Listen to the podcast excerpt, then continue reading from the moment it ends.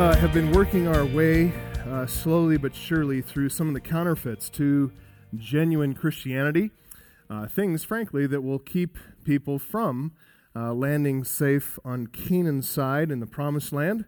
Uh, so we are intent uh, as Christians to expose where people um, do not believe the gospel, don't trust the truth, and we want them to see uh, their error that they might uh, repent and then turn to Christ truly.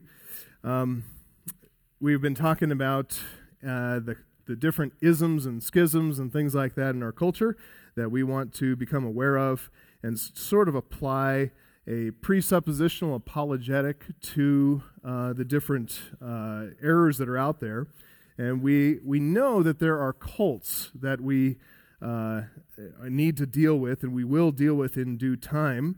But as problematic as the cults are, they have nowhere near the effect in undermining biblical Christianity as what we're calling sub Christian Christianity. Josh talked about that this morning, how he said it's not sub Christian and, and, we're like looking down on them as lesser Christians. When we say sub Christian, we're talking about not Christian at all. Uh, it, it parallels or it comes very close to Christianity, claims the name of Christ, is actually the pervasive beliefs in some churches, uh, but it's not true Christianity. It's really, a, I think, a clever scheme of the enemy to spin off a number of cults that counterfeit Christianity, like Mormons, Jehovah's Witnesses, Seventh day Adventists, and all that. And many evangelicals tend to think that the cult movements pose the real threat, the real uh, danger, all the while they're blinded to the fact that they themselves um, know people who have embraced really a sub Christian form of Christianity or a sub Christian gospel, a gospel that frankly won't save. We have uh, learned from church history and uh, watched over the centuries the drift of the Roman Catholic Church, the, which um, has taught us that the closer the counterfeit, uh, the more dangerous it is, the more blinding it is. Um, the counterfeit that the Roman Catholic Church morphed into over the centuries. Obviously, didn't start early on in, in its Catholic small c communion, its universal communion. It didn't start uh, in error necessarily. It had elements and, of error and seeds of its demise uh, sown into the fabric, but, but it morphed into it. And today, I think it's, it's not a monolithic religion like Roman Catholicism that we're dealing with, uh, but the error is just as real, the threat is just as real. It's rivaled today by, I think, a less defined, a less structured, um, and therefore harder to confront counterfeit within evangelicalism itself. And I think that within evangelicalism, the errors have splintered and multiplied and proliferated to such a degree that we just keep coming up with all these different isms. Um, so sub Christianity, sub Christian Christianity, I think is a far greater threat because it's so much closer to the truth, and and many people are deceived by these sub Christian gospels. By uh, closer examination, I think that we, as we, the closer we come to the truth of Scripture, the more studied we are, the more learned we are in, in doctrine and theology and, and just what the Scripture says, just reading it for ourselves and reading it afresh, we do grow in discernment and we are able to spot the fake. Okay, so that's what we're dealing with in, in some of these uh, uh, sessions that we're dealing with on, on in apologetics and evangelism right now. We've talked so far about antinomianism and moralism, and those are two opposite uh, but very prevalent errors that undermine uh, the gospel. Antinomianism on the one hand, moralism on the other. I have a, a friend, a pastor friend, his family. They were taking up the back row uh, with uh, their big family. I kind of whispered to him just as I came in a little bit uh, just before church started, and I said, This is the Mormon outreach row. So you're welcome to take the row for your whole clan. Uh, now they're, but he's a pastor up in uh, Washington State, and the uh, this antinomian error. Uh, we mentioned the name Tullian Tchividjian, who is a fallen pastor, but he's back in ministry, uh, pastoring again. But we mentioned his name. Number of churches up in their area, in uh, north of Seattle, there, um, fell prey to that same error, and even with the fall of Tullian Tchividjian, they're still at it, still going strong in the same kind of error. It's it's um, it's very hard to uproot once some of these things take uh, take deep root. Last time we talked about Christian liberalism. It's the tendency to to to throw off restraint and old traditions uh, to chart a new, a different, exciting course. Uh, Dr. James Boice warned uh, liberalism creeps into the church when we start listening to the world's wisdom. Uh, worldly mindedness takes over. We allow the world to set the agenda for the church rather than the Bible, rather than Christ setting the agenda for the church. Uh, then we use the world's methods to perform and, and uh, accomplish the world's agenda, and all that's informed by worldly wisdom. And so that's one danger is liberalism, and we always have to be on our guard against that. We also talked last time about Christian minimalism, and this is the error of whittling Christianity down to its lowest common denominator. Uh, many Christians, I think, felt encouraged to do this when they looked at the apparent successes of things like the Billy Graham Crusades and, and other youth events and all those events and crusades and things like that, uh, packaged the gospel, boiling it down to its lowest common denominator so it could be really simple. It's the cookies on the bottom shelf mentality that says, let's not make it too complicated for people. Um, Billy Graham Crusades, in particular, were broad in embracing all kinds of denominations, even Roman Catholics and Protestant liberals, in you know putting on the Crusades and follow up and all that. And his intentional, uh, the organization's intentional strategic ecumenism was really a source of confusion to many people, as you might imagine. Uh, his approach is doctrinally broad, theologically minimalistic, but in apparent as it was apparent, it seemed to work. Uh, a lot of people were coming, a lot of conversions were professed, and so the apparent successes encouraged many churches to go the same direction.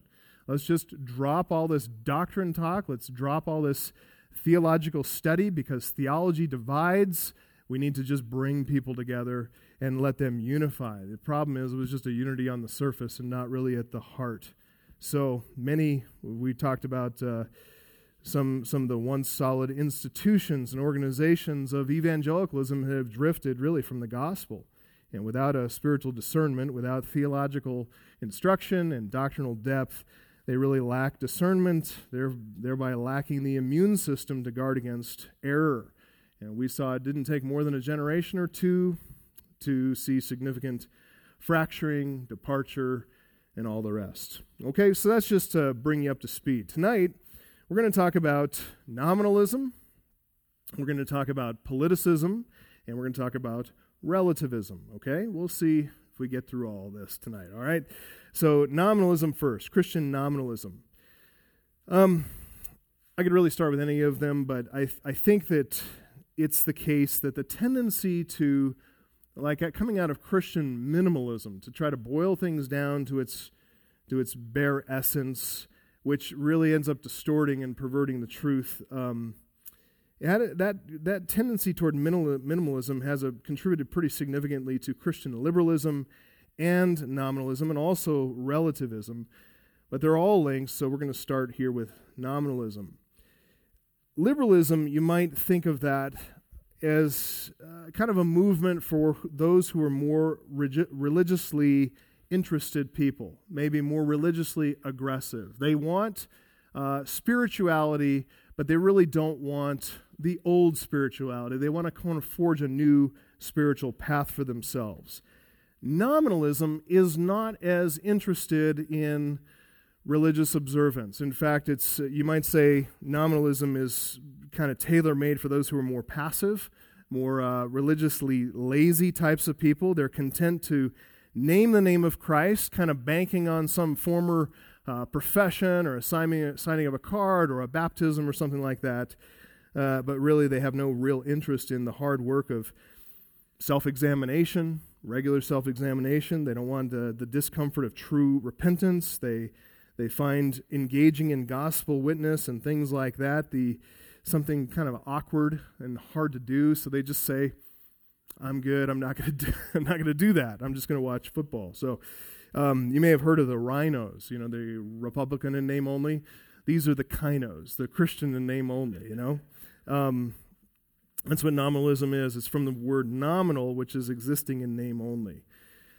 Just to um, give you a more concrete picture, people who are nominal Christians, they are those who say that they're Christians, and they'll emphatically affirm that they are saved, that they're fine with God, they're good with the big man upstairs, um, but they don't really practice anything uh, approximating true Christianity at all. Um, nothing about God's word, uh, truth, or anything like that really moves the needle of their hearts. Uh, true north on the compass of their mind and their thinking is their own preferences, their own desires, what they want to do that day all of that. For some of them, uh, you might, as you might imagine, church attendance is pretty spotty. If they do attend church uh, at all, they're they're sure to be seen on the important Sundays, right? Christmas and Easter, um, maybe Mother's Day, because you got to keep mom happy after all. Um, but for for other nominal Christians, they're happy to attend church. They just don't let it trouble them too much. They they'll they'll come, they'll warm a pew, they'll smile, shake hands. They got a pleasant story or a joke to share, but they're otherwise unengaged in the real life and the heart of the church. They kind of keep a safe distance uh, from all of that that might uh, trouble them or pressure them or uh, you know taking up any responsibility or anything. So, by outward observation, uh, a nominal Christian appears apathetic to spiritual things. They're bored by Christian conversation. They are uh, clearly irritated by those who may be impolite enough or bold enough to ask more penetrating spiritual questions. And, um, you know, the external conversation, uh, what, their, what their conversation, what their lifestyle reveals is really that their heart is proud. They profess to believe God's word, but by their actions they reveal a heart of unbelief. They profess to love Jesus Christ, but they are inwardly rebellious and they refuse to acknowledge the sovereign authority of Christ and His Word. And don't you dare bring anything to their mind. Don't bring anything to their attention because how dare you question my, my actual profession of faith. Paul told Titus that people like this, they profess to know God, but they deny him by their works in Titus 1:16. Nominal Christians seem like really nice people. But when Paul continues talking to Titus, he continues with the judgment of the Holy Spirit, telling us that these are not nice guys, but rather, in the next verse, that they are detestable, disobedient, and unfit for any good work. Okay, that's hard stuff, okay?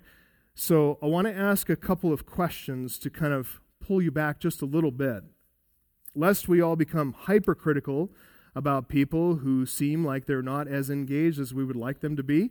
Um, they're not pulling their own oar or helping us lift burdens of ministry. Let's ask just a couple of questions so that we avoid making hasty judgments. I'm going to give you two scenarios and ask you a question. This is your chance to participate, okay, to speak back.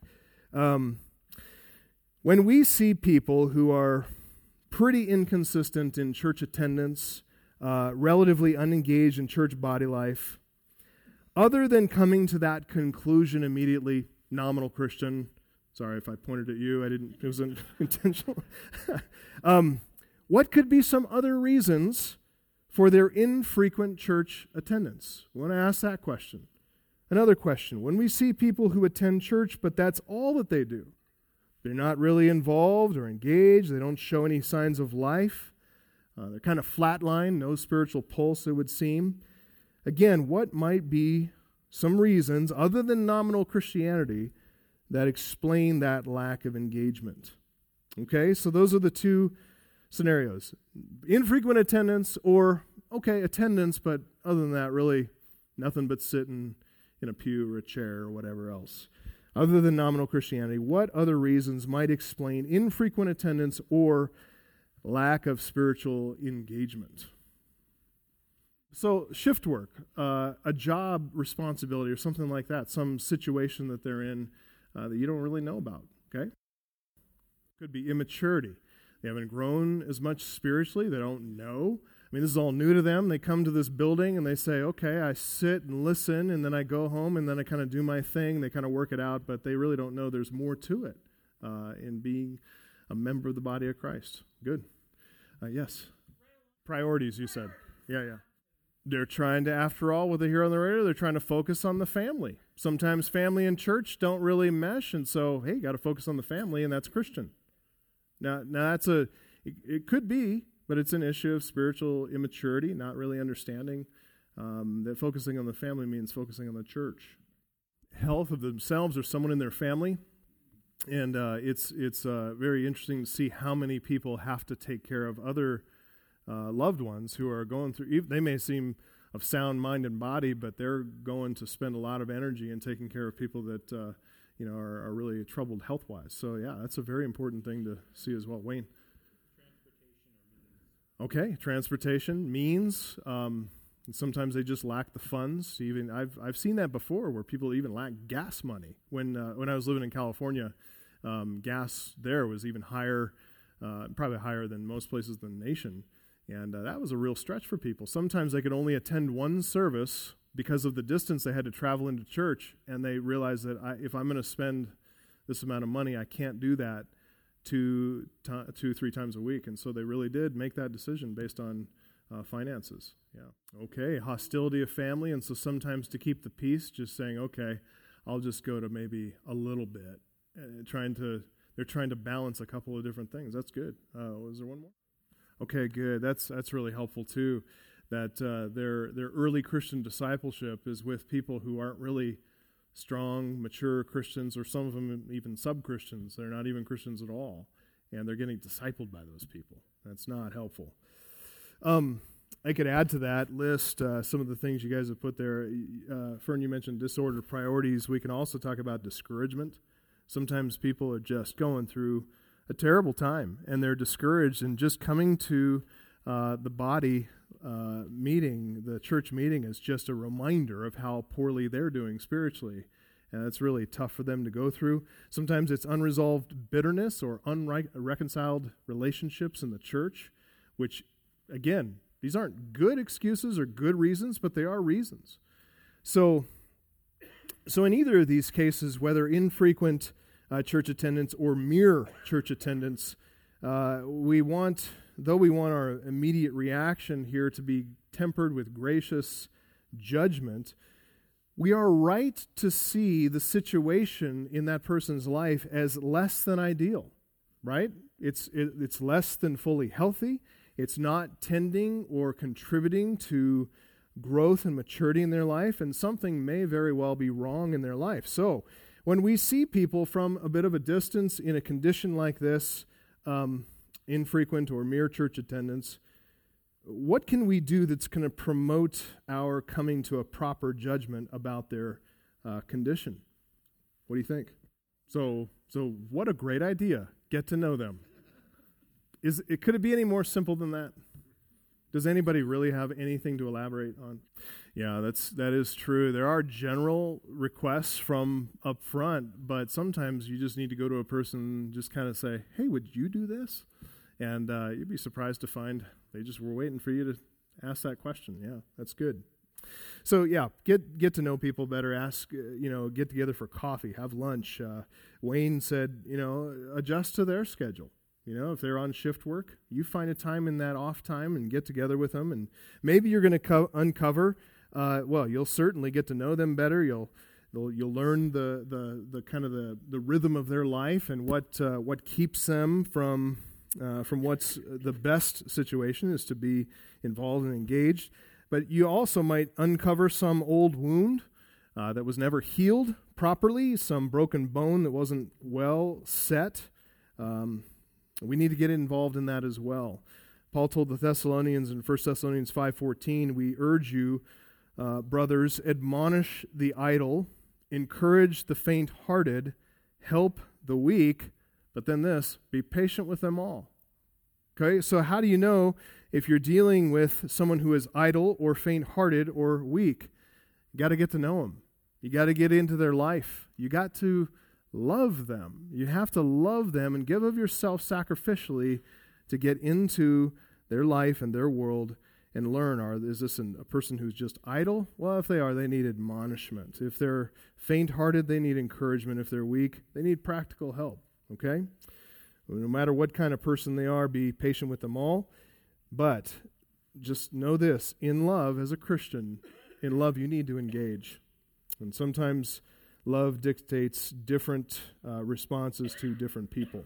But in love, engage. Now, if you do try to engage, and you happen to be dealing with a nominal Christian, and by that I mean not a true Christian, keep uh, these two proverbs in mind. Write down Proverbs 18, 1 and 2. Proverbs 18, 1 and 2. First one says, Whoever isolates himself seeks his own desire. He breaks out against all sound judgment. The second one says, A fool takes no pleasure in understanding, but only in expressing his opinion. Um, Proverbs 18, 1 and 2. I think I've got that right.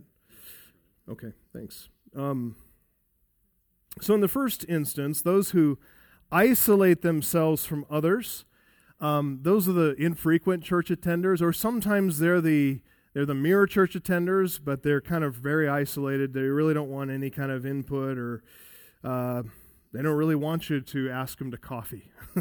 um, so they put you off. They rebuff your attempts to draw near. They keep rescheduling. Sometimes they ignore you altogether.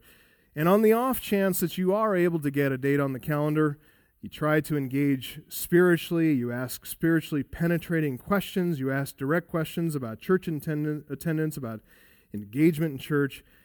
You look long and hard, and you cannot seem to find a spiritual pulse.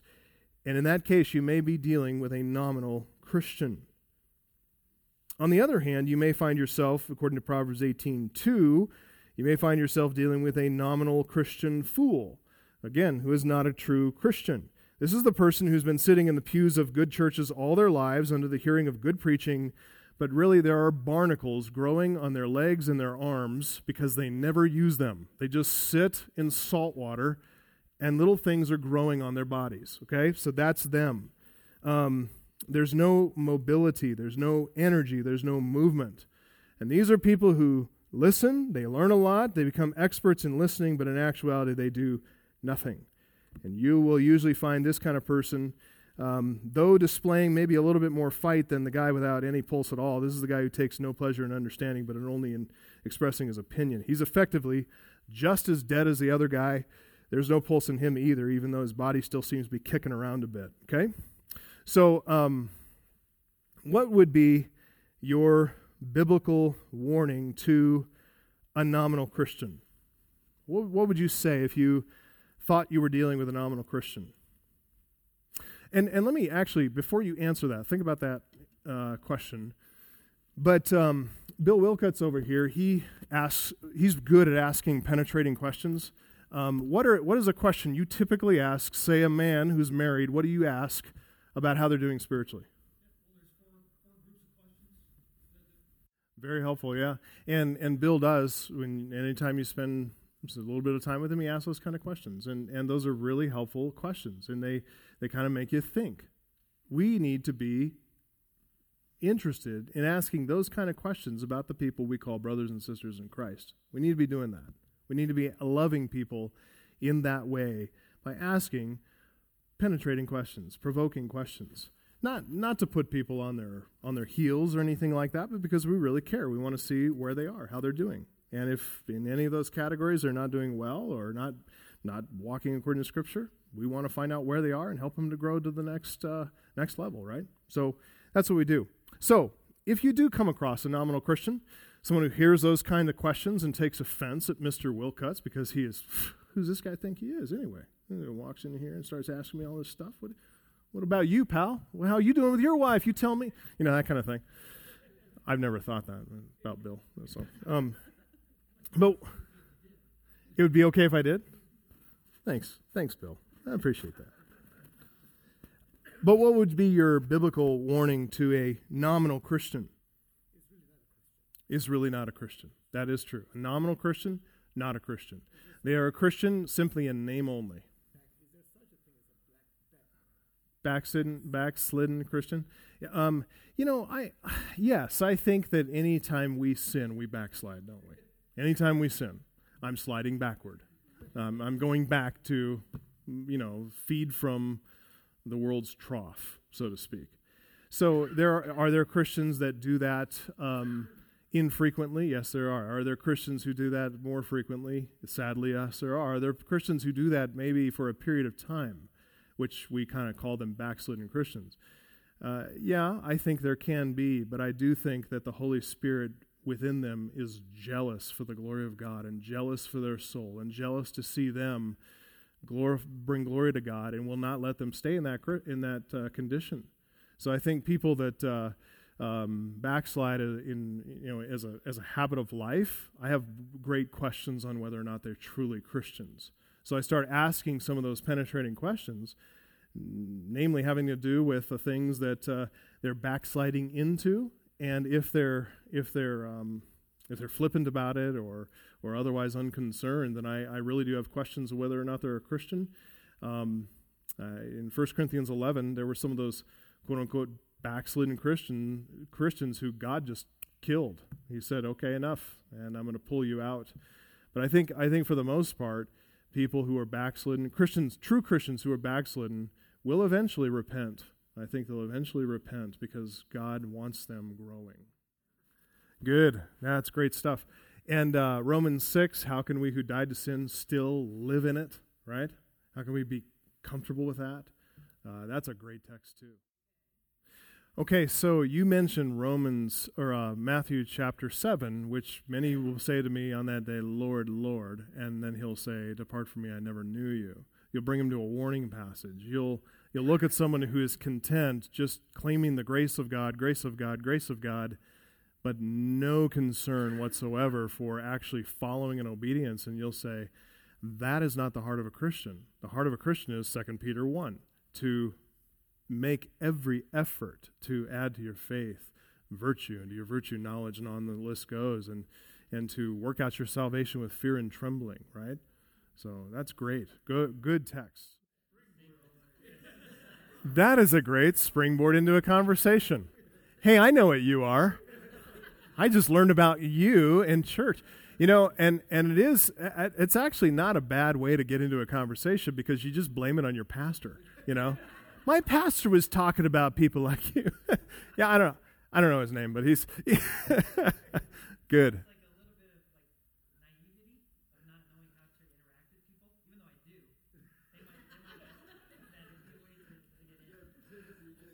just just just pretend ignorance of it and say, "Oh, I know what you are." You know, you notice little kids do that all the time.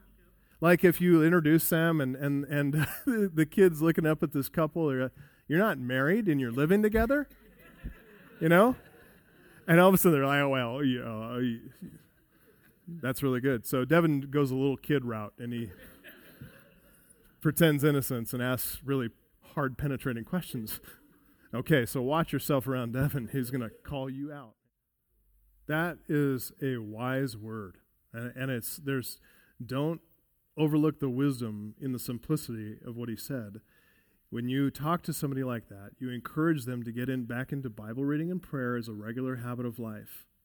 If they take that up, their life is going to change. You don't need to do anything. It's God's word has power, and God's word is going to change their life if they resist, if you check with them next week or the following week and they're not doing any of what you asked them to do, just simply Bible reading and prayer. Give them a schedule, give them something to read. And if they just say, eh, I didn't do it because I got busy, I didn't do it because this, uh, you know, whatever, washing the dog, then you're finding that you're probably dealing with a nominal Christian, someone who's really not a Christian. Okay, uh, I got to keep moving. Let's go Barrett. Make just quick comments, and if we have to, I'll just cut off this side. So, so is starting to question whether or not you really had a conviction about these things, uh, con- which, which is really another way of saying, do you really believe? Do you really do you really believe this or not? That's really good. You will do what you believe. You will act according to your belief. I had a seminary professor who was known um, not just in my time, but for decades before he taught a lot of students. He used to pray for us by name. And uh, you could mention something to him kind of in an off conversation, thinking it was very casual. And uh, he'd, he'd actually write that down in a prayer journal, uh, the date. Um, he'd then follow up with you for an answer. You could see him two, three years later at a conference or something, and he'd say, Hey, how's it going, Travis, with your wife? That issue you brought up that you know, you're praying on how to be more obedient to the Lord, and you're, and I'm like, how do you, how do you remember that? He said, because I want to. That's convicting. He wants to pray. He wants to pray for you. He wants to, to take his prayer life seriously. And because he wants to do it, he does it. And he does, he wants to do it because he believes it to be true. He believes God works through prayer. Pretty convicting. Joe, you had something to say. Okay, examine yourself. Yeah. Okay, good, good. Okay, that's a good one to stop with. We'll keep moving on. But there are so many, uh, so many of these passages on that expose someone who's nominally Christian. Um, that reveals that they're just a Christian name only. They really don't know the Lord, and so get to know them. Ask penetrating questions. Don't be afraid of that. Um, blame it on your pastor. That's fine. If you want to, you're going to throw me under the bus. That's great. Uh, that's what I'm here for. Um, but uh, no, I, I, don't mean that in a, like a sympathy and generating way. I really mean, you know, my pastor was te- like he said, my, my pastor is teaching this, and I just learned this. So, so you go through the a warning passage from Christ that says. Um, um, Everyone who hears these words of mine do, and does them will be like a wise man who built his house on the rock. And everyone who hears these words of mine and does not do them will be like a foolish man who built his house on the sand. His house, his spiritual life is basically destroyed. There's a great fall, right? Cataclysmic.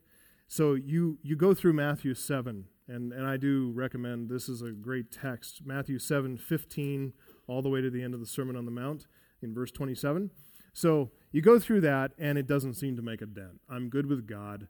Um, you you can continue to try and continue to appeal to them to say, listen, I see clear cut sin. You are living with your girlfriend. This is not Christian marriage. This is sin before God. You say you're good with God, and yet your Lord commands you to walk in purity and holiness and not like the Gentiles walk in lust and lack of self control. And if they say, "Hey, I'm good with God," that's my. Re-. We'll get to a little bit more of that in the in the in the last one, the Christian relativism. But but when you start to press them on those things, and they just they just they just uh, shrug and walk away. Sometimes you need to uh, continue to appeal to them. Sometimes you need to shake the dust off your feet. Uh, sometimes you need to realize you're casting your, your pearls before swine and uh, not continue to press, but just leave them with warning. You know, leave them with warning of coming judgment. Um, but I think uh, what you do not want to do, which is what our tendency to is to do in very polite uh, this polite region we live in. What our tendency is to do is to just continue affirming them as a buddy, you know, and just hanging out and never bring it up again. And that we can't do. That's not faithful. We have to confront yeah, people you're going to have Thanksgiving with every year, and they're coming into your um, coming into your home, or you're going to their home. Um, you know, I, again, I think that that's where, because we're we're connected by blood, by family ties, we we're not really going to be shaking the dust of, off of our feet and never showing up to Thanksgiving again. But I think we're also, eh, it's not going to be, you know, before you sit down and have prayer. Wait a minute I don't pray with hypocrites. You know, you don't do you don't have to do that before every meal. But I think but I think you do want to just in a in a in a way in a private way just to pull them aside and say, "Hey, listen, you just need to know I have an abiding concern. And I get together with you, we're family, I love you, but my heart is broken because you're walking in sin and you're still professing Christ." Now, if that family member is in the same church as you are, we have a recourse for that, right? Matthew 18, we walk through the steps of church discipline, but oftentimes with family, right? They're in other churches, other parts of the country, and you just can't vouch for what's going on in their church, you know? So that's a very brief non detailed uh, answer to your question. There are a myriad of different directions that can go based on the situation. So it just calls for wisdom and uh, patience, but I think sincerity. I think sin- Christian sincerity calls for us to be really honest with people. We're, you know, and it's really not us that's starting the conflict. They start the conflict when they pursue transgression and sin. They're in rebellion against God. That is conflict. And by you being God's representative, they're bringing conflict to your doorstep as they come into your house, or bringing, or you're entering into conflict because of what they're doing, not because of what you're doing. You remember what, uh, what was it? Ahab said to um, Elijah, "Yeah, you troubler of Israel." He said, "Oh, I'm not troubling Israel. You're troubling Israel." He just turned it right around on him. And I think I think we need to be, you know, in a gracious way, saying uh, saying similar things. But, uh, you know, use that language. I have an abiding concern, and, and my heart's heavy for your sin. Those kind of things are, are using that very honest language with them. Okay? It's hard to do, isn't it? So, that's just a quick uh, overview of Christian nominalism. And we can go to a form here of nominalism uh, that can sometimes be found in those who just love to mix uh, Christianity with politics. Uh, I call this Christian politicism. We could also call this Christian uh, patriotism or Christian nationalism. Um, people who slide into this kind of error, they really are, or, or manifest this kind of error, I could say, are really into political pundit, punditry. You know, they're, they're listening to radio talk shows all the time, or, or even worse, they're on ham radio listening to some really crazy stuff, right? But, um, but they're consuming a steady diet of of talk shows, of chat rooms, of online media. They're just consuming the whole thing. And they see Christianity as really a servant of political or national interests rather than a worldview that transcends the politics of any particular nation on earth at any time and calls all people to repent and become citizens of the kingdom of God. So that's the error. You see this whenever our country ramps up for major elections. Uh, it seems to start in that presidential primary season. All the ads come out, and we're watching all the debates and everything, and really reveals a difference uh, during that time in the church between those who are more interested in this world and in its politics than they are about Christ and His salvation. And um, and I want to I'm going to say this a couple of times. I want to be careful and say that you can be a Christian and be interested in politics, okay? Obviously. Uh, politics is where our worldview comes out in the way we vote, the way we think, the way we interact, and uh, you know who we uh, who we're interested in in different candidates and different positions and laws and all that. And in this country, we are afforded the right of voting and the right of being involved in the political process.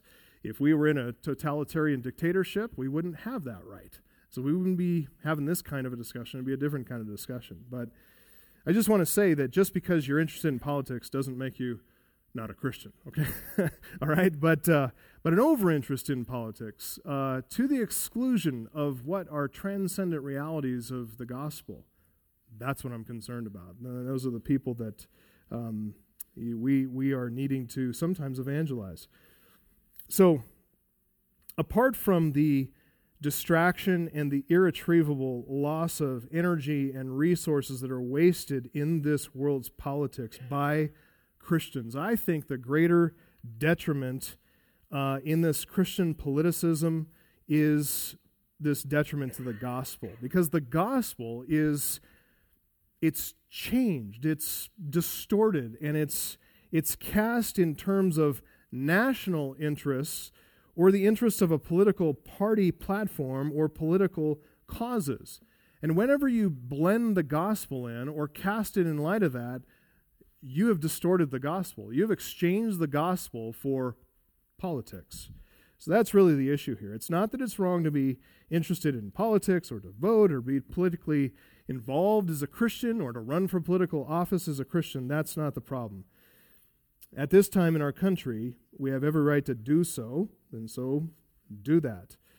Some Christians are especially gifted in the political arena, And uh, we'd rather have true Christians in office than not. True Christians making laws and deciding, you know, judicial cases and everything than not. That's good.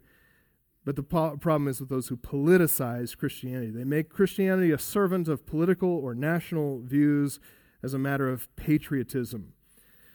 We have um, seen throughout history that blending of the state and church interests and that blending really does blind many people into thinking that they are Christian because they are citizens of such and such a nation or because they are members of such and such a party. Um, they baptize political concerns with Christian language and divine approval. And that's not just dangerous for society, as we've seen, history is replete with examples of that. Uh, but it's really the, the greater concern is it's damning for the soul. People will go to hell thinking that they are great red blooded voting Republicans. Um, and I'm, that's what I'm concerned about. During the um, 1970s and the 80s, the moral majority, it was led by Jerry Falwell, Pat Robertson, people like that, that called for political activism. And I really do believe that the sum total of that movement really did distract Christians from the true mission of the church. And it really did squander an immense amount of time and money and energy on political causes and baptize the whole thing as part of the Christian mission. I think that was wrong headed, and I think as we look back, we can see a lot of uh, a lot that was misguided there. And it's not just that I'm looking at the people who were leaders in that movement and, and condemning them as non Christians. Um, I'm not making any judgments about their spiritual condition, but what I do see is that because of all that effort and interest and, and, and attention focused on the politics of this world, many became confused about Christianity itself and the message of the gospel. They associated the Christian message with a political party. And then the set while the 70s and the 80s version of Christian politicism they were decidedly conservative, you know, the Christian right and all that. Um, but whether it was the result of public scandals or the evidence of, of hypocrisy in the Christian right, um, the version of Christian politicism that exists today seems to have turned in a decidedly liberal direction. It's like they are reacting against all of that and those decades and turning instead to something that's decidedly liberal. As I see it, there are basically two errors in Christian politicism. Uh, there may be many more, but at least these two. On the one hand, I think they pay too much regard for this world and its politics. On the other hand, people can tend to, who are involved in Christian politicism, they can tend to show an utter disregard for this world and its politics, and so much so that they become angry and disrespectful and act in very unchristian ways. So today, those who are professing Christ and who are decided or uh, heavily engaged in uh, political action, as I said, they're moving in, in much more of a liberal direction these days. So you might think of the gay affirming Christians or the social justice warriors uh, there are now churches and movements who want us all to recognize our sins of microaggression against marginalized groups. And it's hard to keep up with it all because of the proliferation of so many marginalized groups. Um, it's really hard to figure out where I've committed all these sins against them. And you ask, what are microaggressions? Um, microaggressions. You would ask that because you're blinded to your microaggressions. Um, but Merriam Webster dictionary, microaggression is a comment or an action that subtly and often unconsciously or unintentionally expresses a prejudiced attitude toward a member of a marginalized group. End quote. Okay, so I need to repent of something that I a comment I've made or an action that is subtle and it's often unconscious, which means I'm not conscious of it um, and it's not intentional, this attitude of a prejudice against a marginalized group. As I said, there are so many marginalized groups. You cannot swing a dead cat and not hit one of them, okay? You are going to offend somebody, and we are dealing with a whole culture of people who don't want to be offended by anything. So watch out about your microaggressions, folks. I, I do think that that microaggression thing and trying to run around making reparations for every sin that's been committed by our forefathers and all that kind of stuff. That's that really is a a bent uh, and a and a you know the one of those talking points of liberal uh, Christianity. And we've already got a, gotten a start on dealing with that form of error. But I, I believe in more conservative circles that that's not our that's not our, our problem or our issue. I think I think in more conservative circles people are burned out on political action, and the pendulum swings not toward greater like liberalized involvement, but swings to an opposite error. Um, they pay too much regard for this world and its politics, and, in, cons- in conservative circles, I think it's manifest. This Christian politicism is manifest in showing hatred and anger and dishonor. Frankly, total dishonor. Both um, going in a liberalizing political direction and becoming angry um, conservatives. I think both of those are distortions and departures by paying too much attention to this world and its politics from the purity and simplicity of a gospel that really transcends this world and its politics. I think we need to be on guard about our language and our hearts in our circles, in our church. I remember back in 2010, uh, it was the 4th of July, and on that year in 2010, that fell on a Sunday, and I preached a message to a group of people, um, many of whom were more than 60 years old. And so that means that there were a number of World War II vets still there, living in attendance, and many Korean War and Vietnam vets as well. And a number of them were absolutely dismayed by what they were seeing in in our president at the time, Barack Obama, and his administration.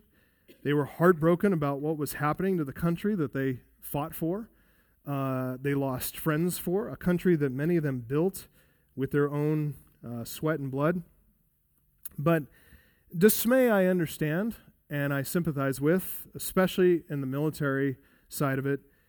But their dismay turned to anger and unresolved anger and outright hatred.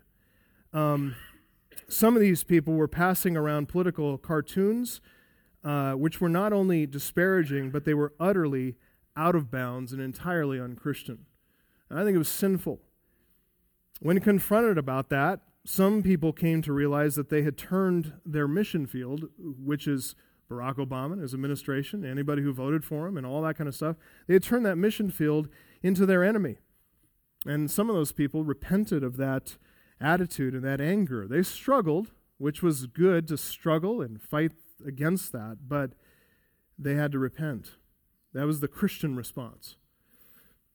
Others, though, dug in their heels. They refused to honor. They refused to see these people in politics as sinners in need of salvation. And these are the people that I became concerned about because they fell prey to Christian politicism. It was probably in their hearts all along. And through confrontation and through trying to work, some of them just left. They didn't want to tolerate that anymore. And so that Sunday, I preached a sermon. Um, I'd come across an interview that Glenn Beck conducted with Jerry Falwell Jr. Any of you remember Glenn Beck? You guys know, anybody know what religion he practices? He's a Mormon. Glenn Beck conducted an interview with Jerry Falwell Jr. He's the chancellor. Jerry Falwell of Liberty University in Virginia. It's the largest Christian university in the nation. And during the interview, they established common ground. And Jerry Falwell Jr. told Mr. Beck, quote, if we don't hang together, we'll hang separately. I mean, that's what my father believed when he formed the Moral Majority, was an organization uh, uh, when he formed the Moral Majority, it was an organization of Mormons, Catholics, Protestants, Jews, people of no faith. And then this there are bigger issues now. We can argue about theology later after we save the country. End quote. And I just had to stop and ask bigger issues than theology? Not long before that interview, Liberty University's Board of Trustees, it's a Christian college, Christian university, they had just conferred an honorary doctorate upon Glenn Beck, a Mormon.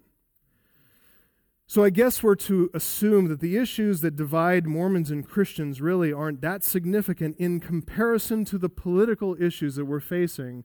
We need to save the country first, and then we'll get to theology afterwards.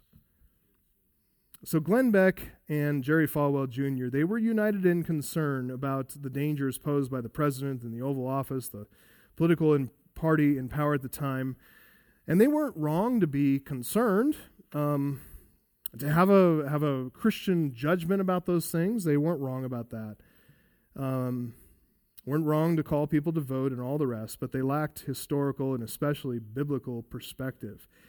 If they think the Democratic Party is bad, and we do realize the Democratic Party as a platform is decidedly anti Christian. I mean, there is so much there that you can't vote for in good conscience. But they should stop to consider the rulers throughout church history to whom Christians are to render submission and obedience and especially honor. We must honor. I'd like, um, let's say, just divide right here where David is, and you go with this side, and all you guys look up Romans 13, 1 to 7, and we're going to have a reader um, read out. On this side over here, let's have you all look up 1 Peter 2, 13 to 17. 1 Peter 2 13 to 17. On this side, Romans 13 1 to 7.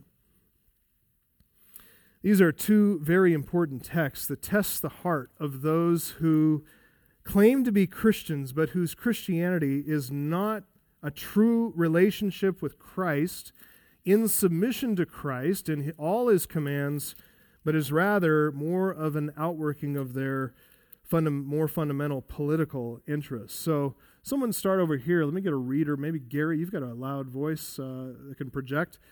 Romans 13, 1 to 7.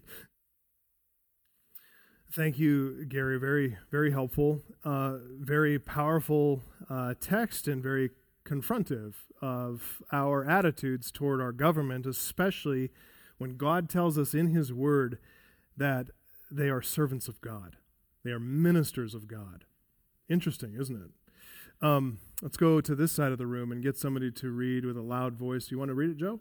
Uh, 1 Peter 2 13 to 17. Thank you, Joe. Very another very powerful text there, and honor, honor, honor, honor, and it's using the word emperor.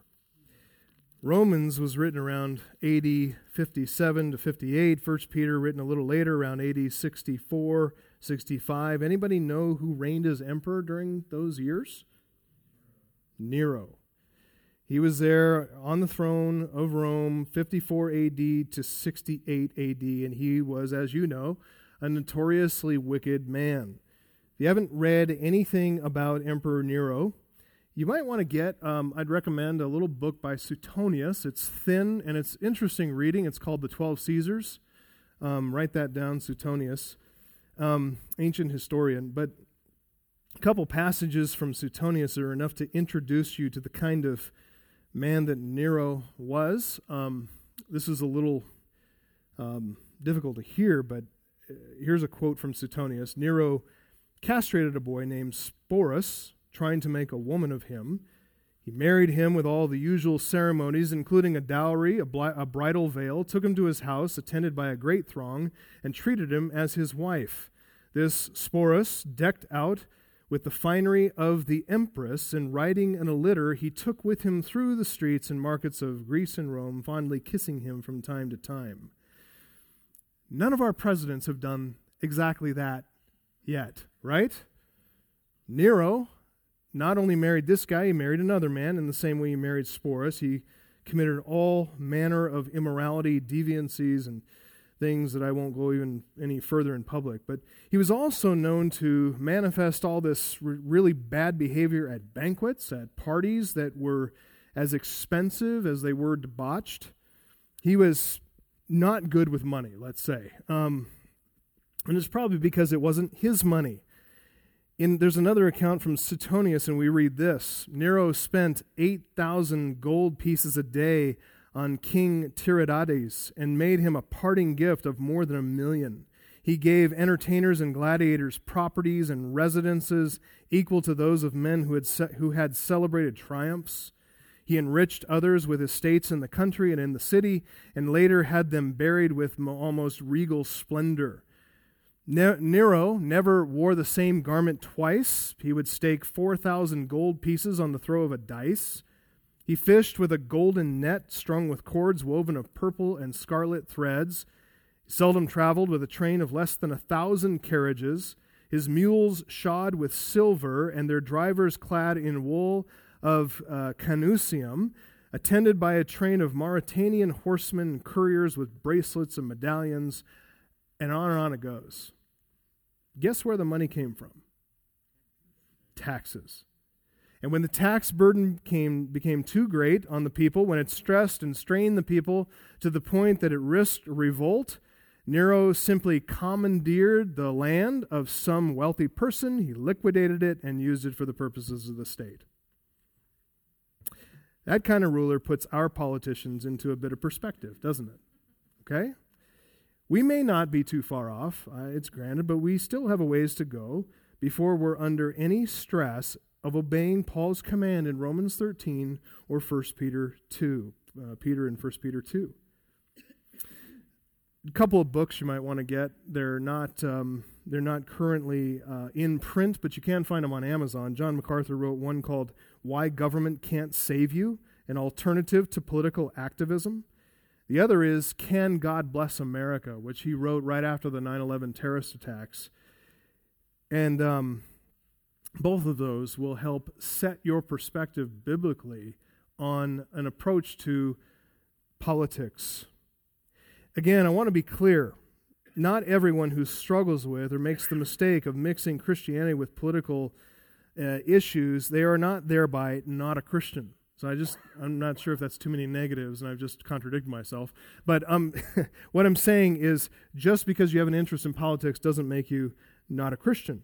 Um, those who see Christianity, though, in strictly political terms and refuse as 1 Timothy 2 commands us to do, uh, to pray for. Let me just go to that passage. In fact, 1 Timothy 2, take a look at it there.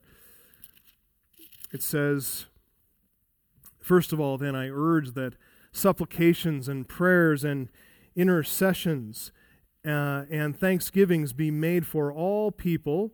And that's talking about all kinds of people, as he's about to say, for kings and all who are in high positions that we may lead a peaceful and quiet life, godly and dignified in every way.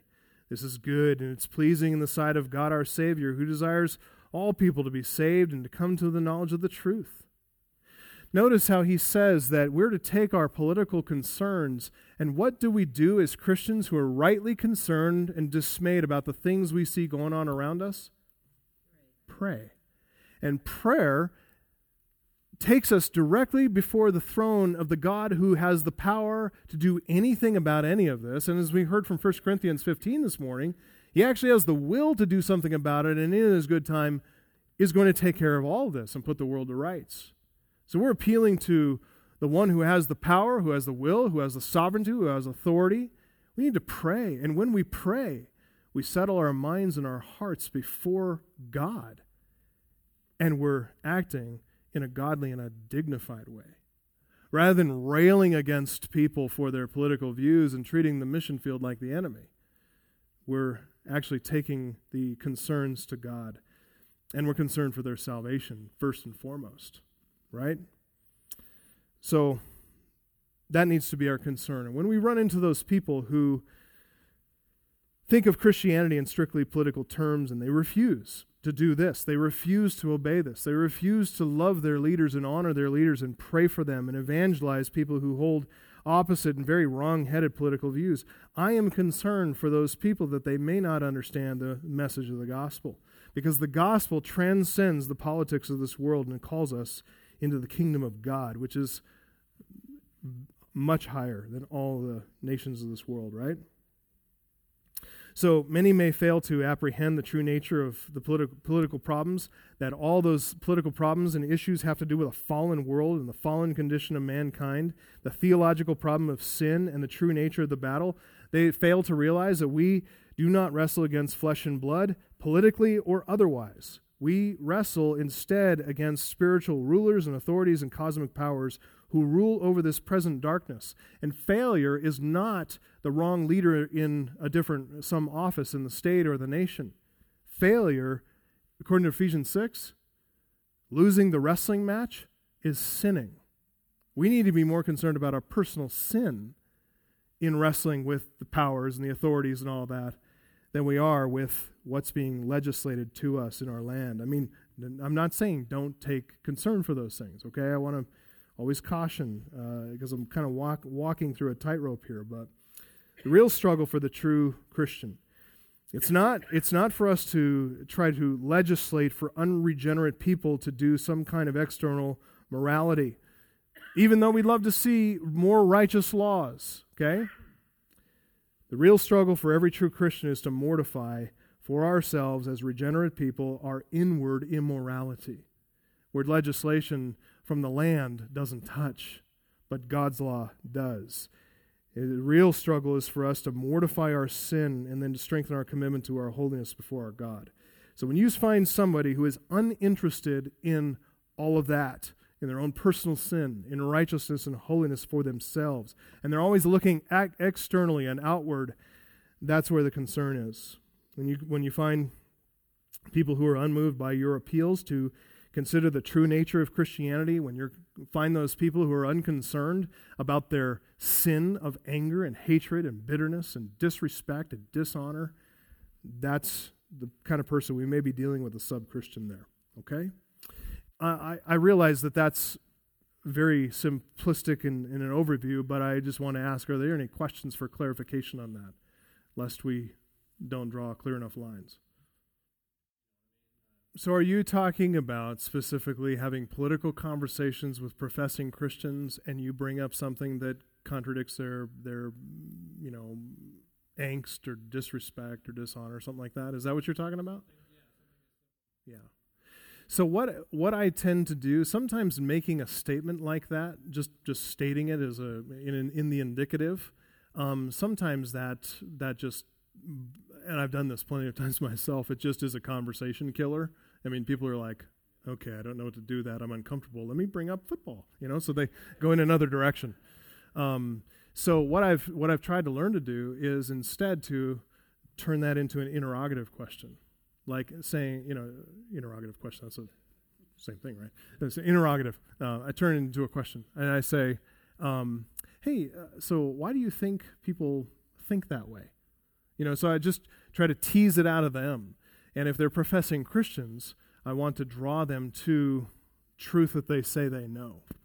Okay, so that's that's how I try to do that. And, and obviously, we could go down the road quite a bit, but I try to ask questions and use that Socratic method to sometimes a reductio ad absurdum argument, you know, and taking their argument down to its logical absurdity uh, is helpful too.